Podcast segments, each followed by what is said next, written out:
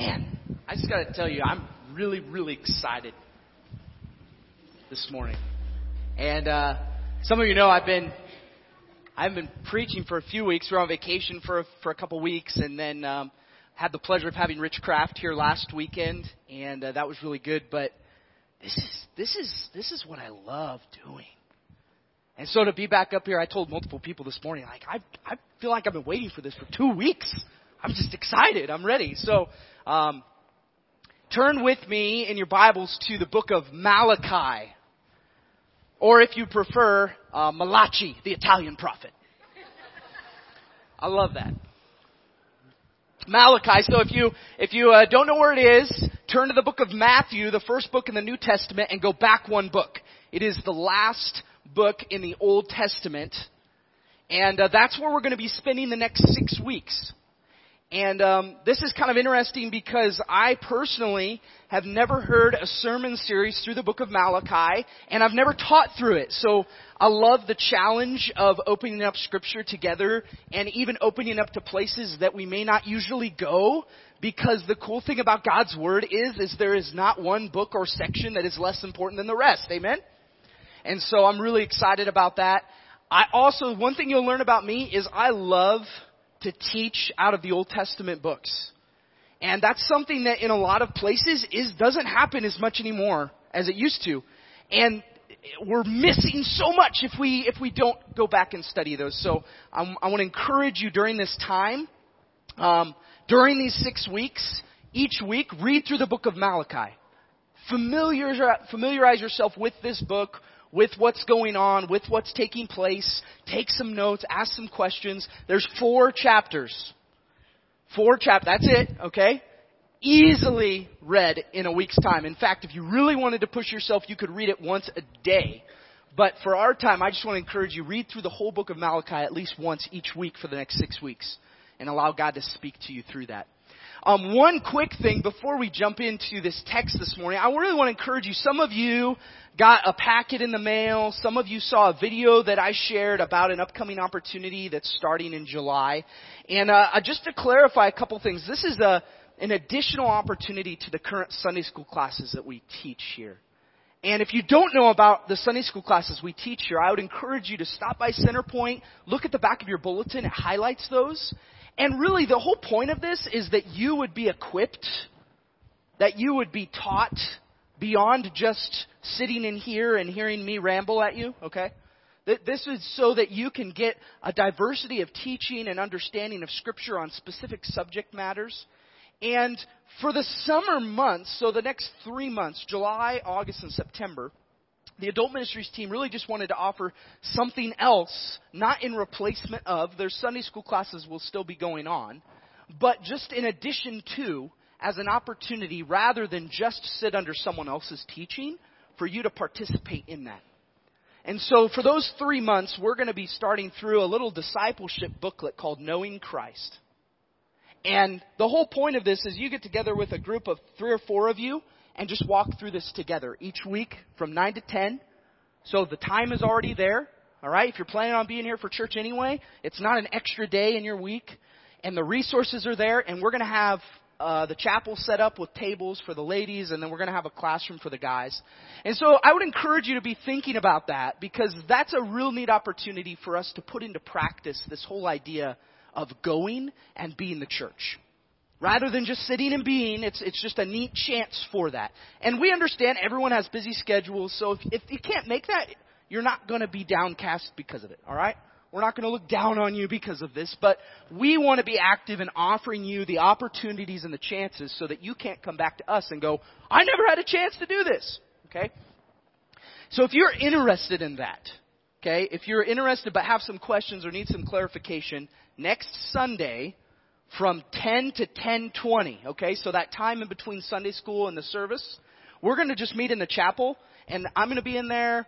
Our adult ministries team is going to be in there and we're just going to share with you some of this and answer some of your questions.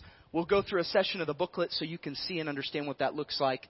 So I would just encourage you to stop by there if you can. Like I said, 10 to 10:20, we'll be done so we can all be in here ready to worship together. But I just wanted to highlight that personally um, because I think it's a neat opportunity, and I'm excited about the chance to see that, see what happens as a result of that. All right? So, Malachi. Malachi. As we're thinking about this today and kind of starting this off, I uh, was uh, preparing and came across uh, what I thought were uh, some potential diagnosis for you this morning. And so I want to see if maybe you fit into e- either of these categories. All right, the first one, I call it UCD. It's called unintended complacency disorder. Now, just out of curiosity, does anyone know, like just offhand, if someone were to come up to you and ask you what the definition of complacency is, would you would you be able to answer that? Mo- all right, mo- nobody. This is going to be good. Okay. So complacency, here it is, is a feeling of contentment or self-satisfaction often combined with a lack of awareness of pending trouble or controversy. Now I want you to think about that for a second. So complacency is I'm so content, I'm so self-satisfied that there's maybe potential danger running right for me and I have no idea it's coming. And the reality that most of us don't know what complacency would be, and we, or we might have a rough idea but aren't really sure, emphasizes the reality that we probably, many of us may have UCD. Okay? Unintended complacency disorder. And the reason I put unintended there is because the reality is I don't believe that most of us intentionally live a complacent life. I've met people who do, but most of us, if we're honest, are just going about life and we may like life where it's at or we may just not know what's next and so we just become complacent. And so I want to draw awareness to that. The second one, we're going to call it AAD. Okay? And that's apathetic attitude disease. Apathetic attitude disease. Now, apathy. Who could define that? Does anyone know what would know just offhand? All right. See? These are good things. Apathy is a lack of feeling or emotion lack of interest or concern. So in other words, complacency is this idea that I'm just, I'm content, I'm self-satisfied, and I'm really not even paying attention to what's going on around me because life's good. Life's good. Apathy is, I don't care. I don't care. I don't care what happens. I don't care what takes place. I don't care what's coming because I'm apathetic. All right? Now, apathy is one of those things that develops over time because it's generally a byproduct of hurt or pain or frustration or stress and you become so overwhelmed by this that all of a sudden you just you throw your hands up and you go I, I don't care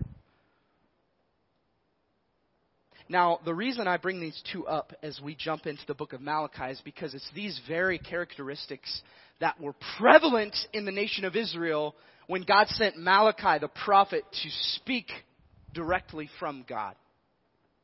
And as we walk through this, what I want to challenge you with is to evaluate and process of your own life and go, am I in danger or possibly rooted into either of these two things. Maybe both.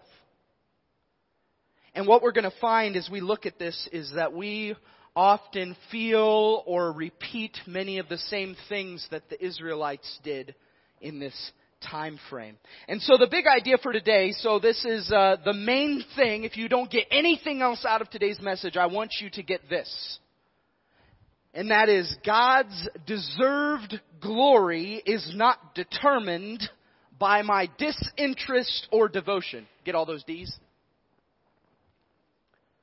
Now, the simplicity of this statement is the reality that who God is, His glory, His majesty, His power, His godness, His sovereignty does not change.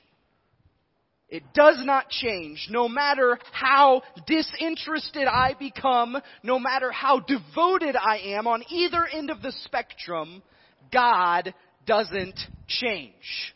Turn to your neighbor and say, God doesn't change. Now this is really important, church. And what we're going to find out is in Malachi, God is pleading with His people and He's speaking a truth to them to say, I am God and you need to live in a way that shows that I am God. And so we're going to open that up this morning. I want to look firstly at verse 1, and then we're going to pray before we jump into the rest of chapter 1 this morning. And verse 1 of Malachi chapter 1 says, The oracle of the word of the Lord to Israel by Malachi. Now, this first verse is really important because this is about all we know in preface to what's about to be said. We know that this is a word of who? What does it say? The Lord. Everyone say the Lord. Okay, that's really important. This is not Malachi's somehow speaking a speech because he's passionately invigorated by what's going on. This is God who has said, this is important, you need to hear it. Now, the other important aspect of this is, who is God speaking through? Shout it out. Who's he speaking through? Malachi, okay? Everyone say Malachi. Malachi is the vessel or the prophet in this day and time in which God is using to speak directly to his people. Now this is an Old Testament aspect of this that honestly, if I'm, if I'm being frank with you, I'm pretty jealous about. Okay? God speaks directly to his prophets and they communicate directly from God. This is a word of the Lord. Now we have, praise God, we have his written word right here. Okay? And if you ever doubt or question or think, man, if God only spoke directly to us, we would do what he says, read the Old Testament. Okay? You and I have the same tendency. There's no less power in God's spoken word than in his written word. Understand that. Okay, I'm going to repeat that. There's no less power in God's spoken word than his written word. Okay? There, there's, there's no discrepancy between the two. We, we have to elevate them to the same level. All right? But the reality is, we don't know much about Malachi. There's, there's not much to be known. It doesn't, he doesn't talk about himself in the book. We don't have a background or even a genealogy to say this is where he's come from. And you know what's interesting about that? It's almost like God wanted us to focus less on who was penning this and more on the message that's being spoken. And so the validity of this is not rooted in who Malachi is, it's rooted in who God is. And Him speaking through Malachi. Now, the other important aspect in this first verse is who is it being spoken to? Who's it say? Shout it out. What does it say? Israel. Everyone say Israel. Okay, this is crucial, church. It's really, really important that we read this text in the context with which it is written. Not automatically shift to just saying, oh, what is, what is this saying to me? Well, you're not going to fully understand the depth of what it's speaking to you unless you first understand what God was saying to his people. And so Israel, if we look all the way back, you, if you go back to the beginning of time, Israel is a developed nation that God has chosen as his people. And throughout, God makes significant covenants with the nation of Israel. And here at E3, we still believe that God has promises that are yet to be fulfilled for specifically the nation of Israel in the future. And this is important for us to understand because it emphasizes not just the reality of what's taking place, but it emphasizes God's promise and his faithfulness to his people. And we're going to unpack that a little more. Now, one thing to understand as we look through this text is more than likely this was written post exile, okay?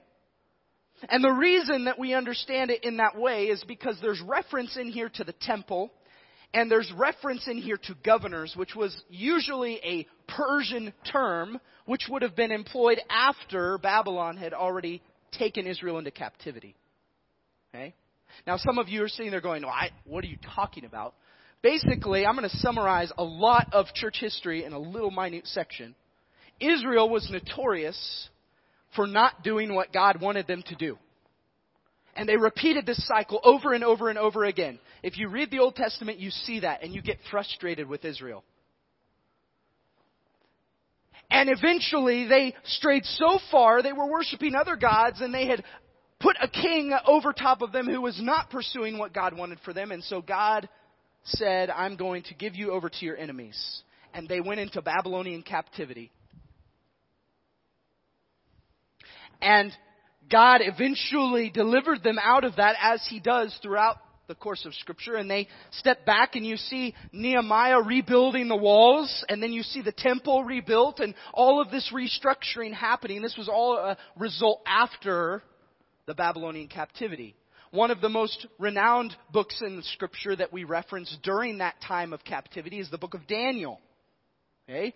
Daniel was part of that. He was in Babylon at the time of the captivity taking place. Okay?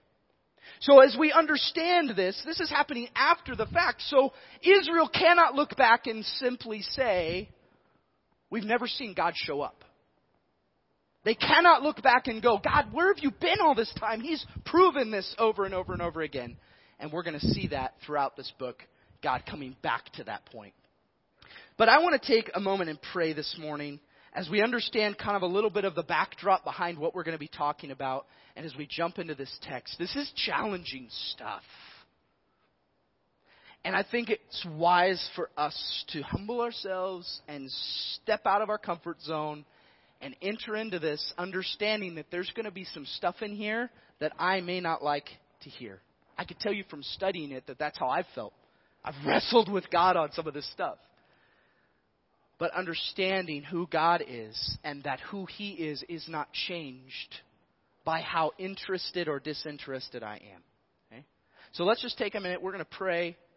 I'm going to just be silent for just a moment or two. I want you to use that time just to pray yourself.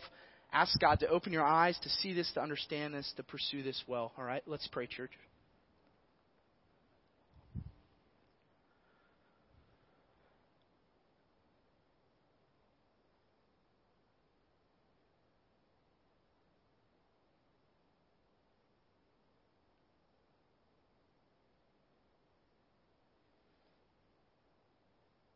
Father, we believe that your word is living and active. We believe that there is a message here that we need to hear. And so, God, in the midst of this, I pray that you free us from our tendency to become complacent. Help us to not be apathetic as we come to this text. But bring an understanding, a clearness to this, Lord, that you would Open our eyes. Help us to see, but not just to see. Help us to live in a way that results in conviction and challenge and transformation from your word. Father, I praise you that we gather here today as one church. And I pray that this time is not wasted, but Lord, rather you would work in our lives in a way that is seen beyond this building, beyond this place. We commit this all to you and pray this in Jesus' name. Amen. So the first thing we're going to see, we're going to start in verse 2.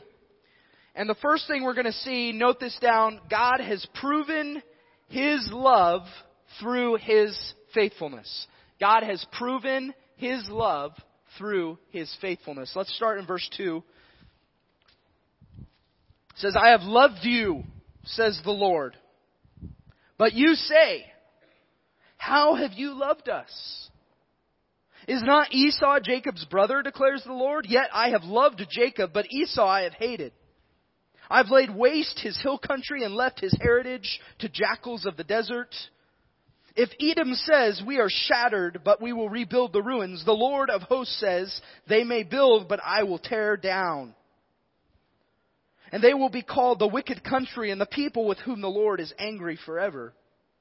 Your own eyes shall see this, and you shall say, Great is the Lord beyond the border of Israel. Now, the first, right out of the gate, what does he say? What is that, what is that phrase? Speak it out. What does it say? I have loved you. This is something we quote a lot throughout Scripture. John 3, for God so loved the world. And yet, isn't it interesting the people's response to this? Where God says, I have loved you, and the people basically go, Really? Come on, God. Have, have you really? Have you really loved us? How have you loved us? Now, this is when I first read this, I, I laughed. Because to us it may seem so obvious as we look throughout the history of Israel, and yet there was an attitude that communicated, How, how have you loved us, God? You say you've loved us, but show me how. Now, he goes on and he speaks a specific example about Jacob and Esau. Now, this is a really kind of an interesting story. And to give you a little, I, I love, if you've never spent any time studying some of the genealogies in the Old Testament, it's really interesting. And so, Jacob and Esau, we're going to trace back just a little bit, okay, to understand where this is coming from. Jacob and Esau were the sons, the twin sons of Isaac. Okay? Now, Isaac, if we trace back even further, was the son of Abram or Abraham. And if you go back even further, Abraham was the great, I'm going to, I'm going to say this, great to the eighth power, okay? So great, great, you get it? Great to the eighth power grandson of Noah. Okay? Just so you get a little background there. So, Abraham stemmed from Shem, the son of Noah, so we're going all the way back to Genesis. And then you have Abraham come into the picture, and in Genesis chapter 15, God makes a covenant with Abraham. He says, Abraham, I'm going to use your family to bless nations upon nations. Well, Abraham went for a long, long time and didn't have any kids. His wife was barren. And he started to question God's faithfulness in the midst of this. And then when he was old in age, God appears and says, You're going to have a kid. And they laughed at God. Okay? Well, then Isaac is born, and later on in that, God, God tells Abraham to test his loyalty to himself, says, Abraham, I want you to go sacrifice your son. What? Well, God ultimately provides a sacrificial lamb, and Abraham is counted as righteous for his faith, trusting that God would raise him from the dead or would accomplish his purposes, his promises in some other way. And so now Isaac has these twin boys, Jacob and Esau, and it says, this is, takes place in Genesis chapter 25, and it actually says that when they were in the womb, they were fighting with each other. And some of you parents would go, yeah, it doesn't stop at all after they come out of the womb either, does it? Okay? Brothers do that. But there was an even broader case to this in the sense that as they got older, they continued to fight with each other. And God had actually promised to them in Genesis 25, if you read this, He said, the older will serve the younger. Now, this is backwards from, is, from church from his biblical history. It, it was always the firstborn, and so with twins, it was the first one that left the womb, which in this case happened to be Esau. And Jacob was right behind it, literally grasping his heel. Okay? Well, later on, Jacob uses some crafty means and tricks Esau into selling him his birthright over basically a bowl of stew. And this brings about this uh, lifelong conflict between Jacob's ancestors and Esau's ancestors. Now, later on in Genesis, you see that Jacob is actually renamed Israel. Okay? And so when we're talking about the 12 tribes of Israel, anywhere you see that in scripture, it's talking about the 12 sons of Jacob. And Esau and his family are known as the Edomites. So anywhere you see the Edomites in scripture, that's traced back to Esau. Now, when you see this, when you first read this, you go, what in the world, God? You say you've loved your people and yet Esau I have hated? But we easily get stuck on that, and this statement here is really an emphasis less on God's wrath and more on God's faithfulness to His people. And to emphasize this a little more, if you jot down Psalm 137 7, David recounts this and he says, Remember, O Lord, against the Edomites, the day of Jerusalem, how they, they being the Edomites, said, Lay it bare, lay it bare, down to its foundations. And actually, one more place I want to take you, if you put your finger in Malachi and flip back a few books to the book of Ezekiel, Ezekiel chapter 35, I'm going to read this because it gives some background and some highlighting to the reality that was going on in this tension between the Edomites and the Israelites.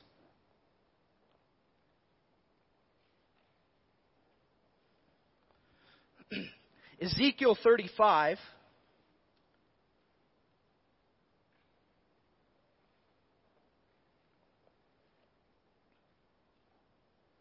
It says, The word of the Lord came to me, Son of man, set your face against Mount Seir. Now, this was well known as Edomite territory. So, Mount Seir is another place you can insert Edomites or the tribe of Esau and prophecy against it and say to it, Thus says the Lord God, Behold, I am against you, Mount Seir, and I will stretch out my hand against you, and I will make you a desolation and a waste. I will lay your cities waste, and you shall become a desolation, and you shall know that I am the Lord. Now the broader question is, God, why would you do this?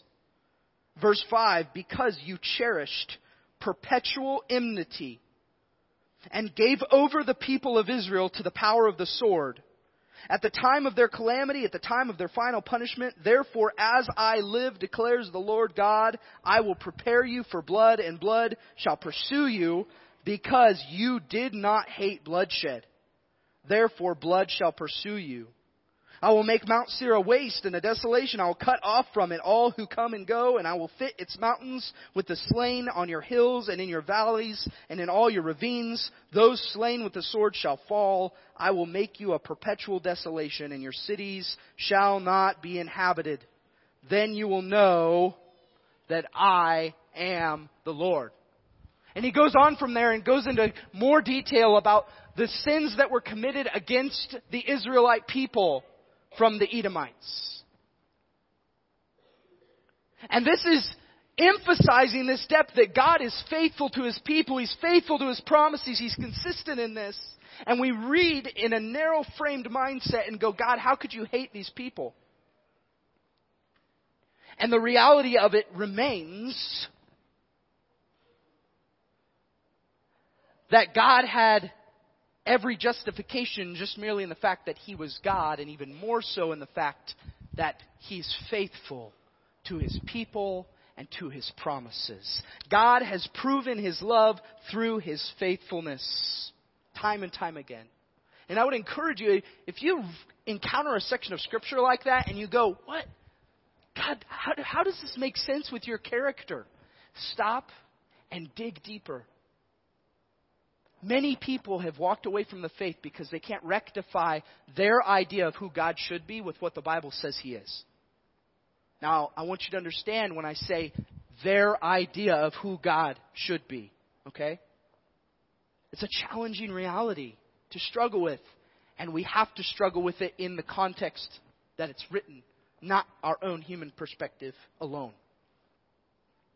Secondly, God deserves respect and obedience because he is God.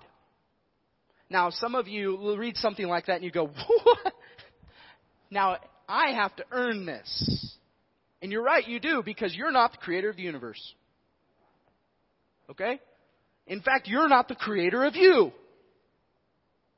And there is, should be a part of what we believe and how we live and how we act that resonates back to this reality of who God is. Look at with me at verse 6 in, a, in a Malachi chapter 1. A son honors his father, and a servant his master. If then I am a father, where is my honor? And if I am a master, where is my fear? Says the Lord of hosts to you, O priests who despise my name. But you say, How have we despised your name? By offering polluted food upon my altar. But you say, How have we polluted you? By saying that the Lord's table may be despised. When you offer blind animals in sacrifice, is that not evil? And when you offer those that are lame or sick, is that not evil? Present that to your governor. Will he accept you and show you favor, says the Lord of hosts? And now entreat the favor of God, that he may be gracious to us. With such a gift from your hand, will he show favor to any of you, says the Lord? Now, I want to give you three observations from this text about our state, okay, as humanity. The first one being, as humans, we are quick to serve or honor our earthly masters, but slow to fear God. In other words, it's really easy for us to essentially bow down to the demands of our boss or our parents or other authority figures in our life, whether we want to or not. In many ways, we're forced to because that's what you're supposed to do. Yet we do not apply the same reality to our relationship with God. We're really quick to serve or honor our earthly masters, whoever that might be, and yet really struggle to show a fear of God.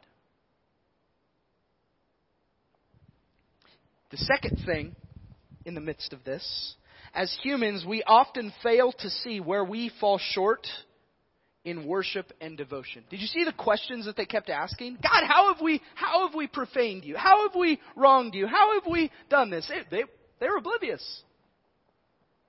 And ultimately it stemmed back to the fact that they were half serving God. They were half fearing God. They, they were struggling with this idea that uh, I can, I can just bring the second best. You, you know that, that livestock, I, I worked hard for that. And it's, it's beautiful. And you know, this one just has a spot on it. It's, it's not a big deal. God won't care. I'll bring that. And God's saying, this says so much more about your heart condition than what you see. And he even says in there, bring that to your governor. How, how is he going to bring that to your earthly master? How's he going to think of you? And the whole reality comes back to that first observation that we wouldn't think twice about bringing the half best to our earthly master because there's immediate ramifications. But when it comes to God, oh God, you know what? I've I've I've deserved I've earned this. I've deserved this. I've, I've done all these things for you, so give me a break. And it's a slow fade, church, that we become complacent, we become apathetic, and we stop fearing God. The third observation in the midst of that section is that as humans, we expect to be able to give a little and gain a lot. Verse 9 says, And now entreat the favor of God that he may be gracious to us. With such a gift from your hand, will he show to you any of you? Will he show favor to any of you, says the Lord of hosts? Do you give this tiny bit and expect expect God to take out all the stops? Is that what we're expecting of him?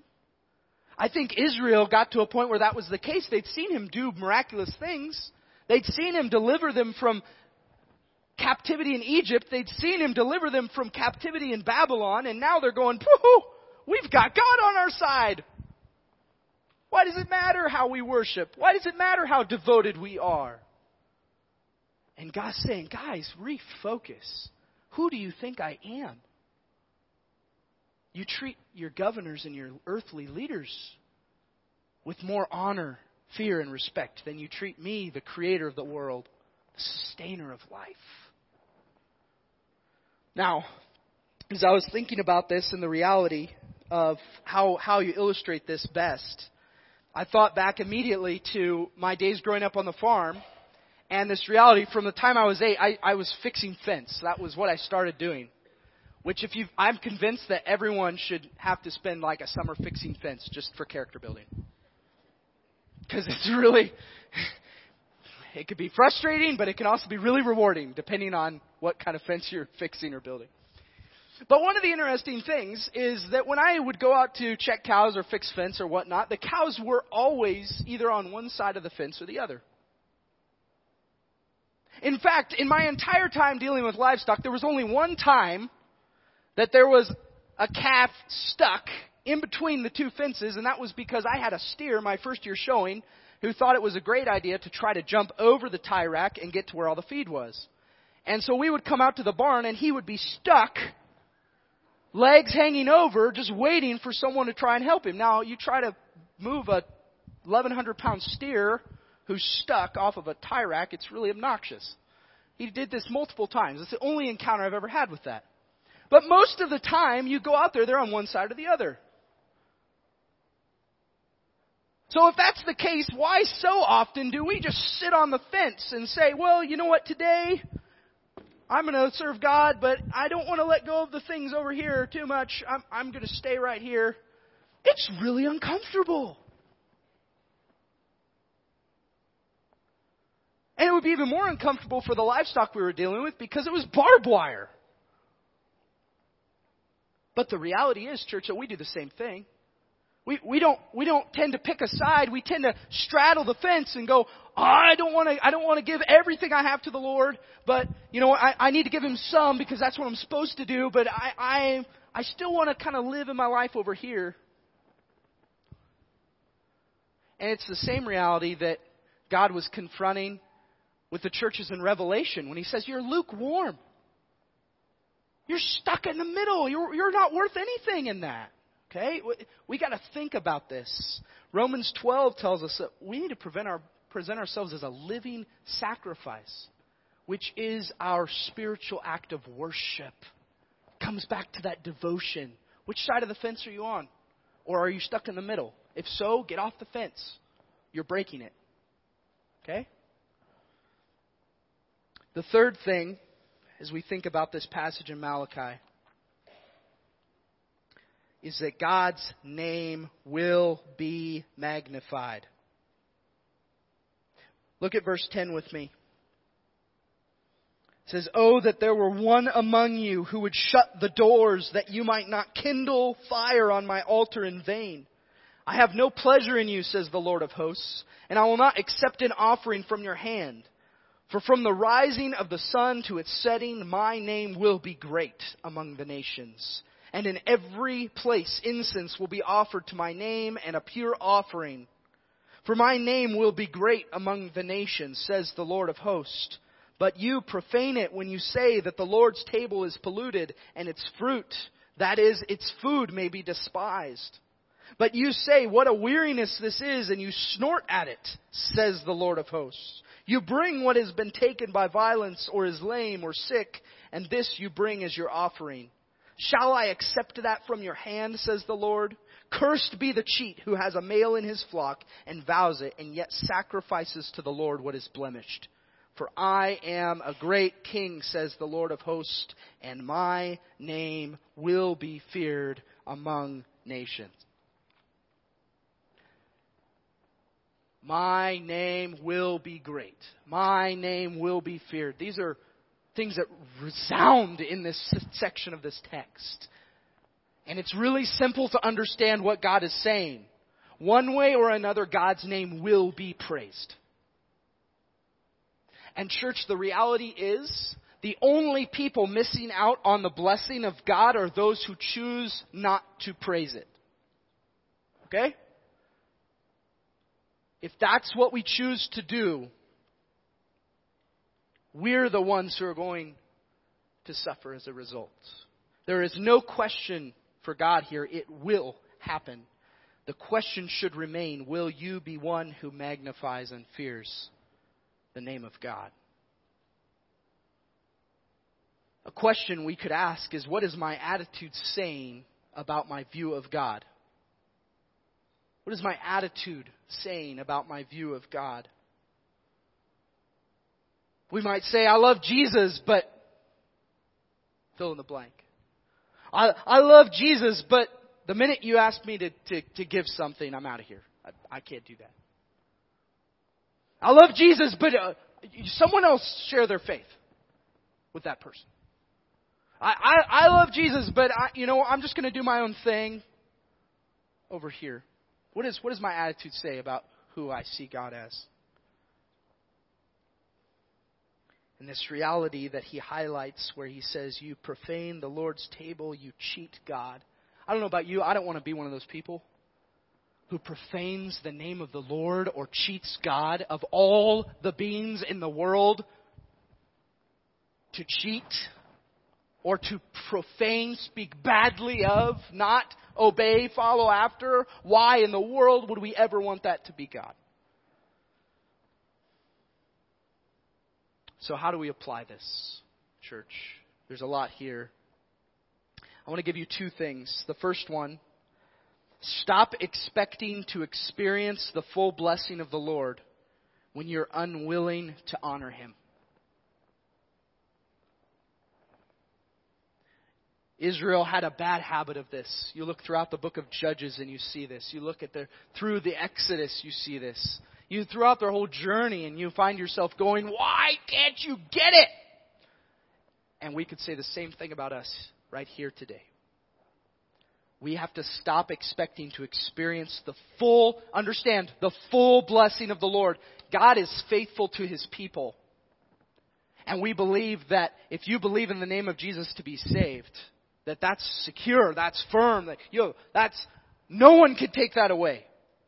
No one can take you out of the Father's hand. That doesn't mean that you're going to get to experience the fullness of the entirety of what He's offering you because how we live and how we choose to live and who we choose to honor determines a lot about how much of that blessing we're going to actually be able to experience. I want to give you just a snippet example of that in my week just this last week. And I'm going to try really hard not to get choked up by this, but it was a God moment. so I've been trying to sell. We, we've remodeled our house and I had extra flooring. I've been trying to sell it for several months.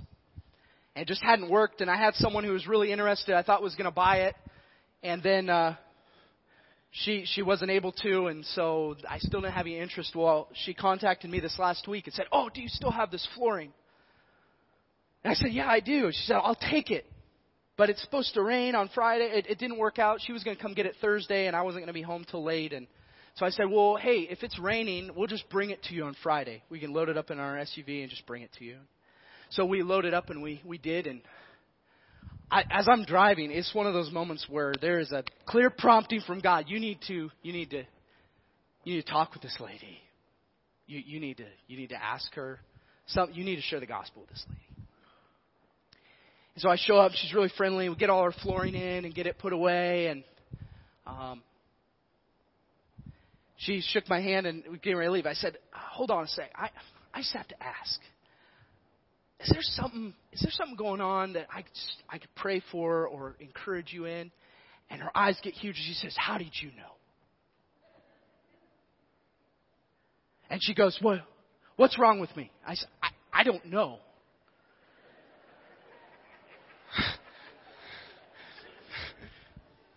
And she says, Well, did you look it up? I said, No, ma'am. I just, I, I, I've just prompted. I feel like I need to ask you this. And she said, Well, I, I just, I just had a CT today and I have lung cancer.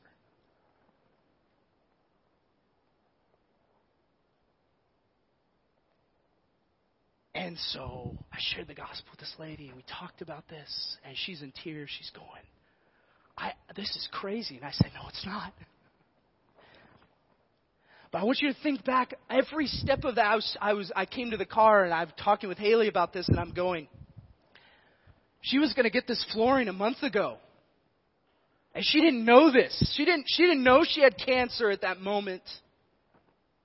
And then even Thursday, if, if I had been home she, she hadn't had that test, she didn't know she had cancer yet. But that day, Friday, that morning, she had a CT scan that revealed that she has lung cancer. She has no idea what the, what's going to happen after this. No idea.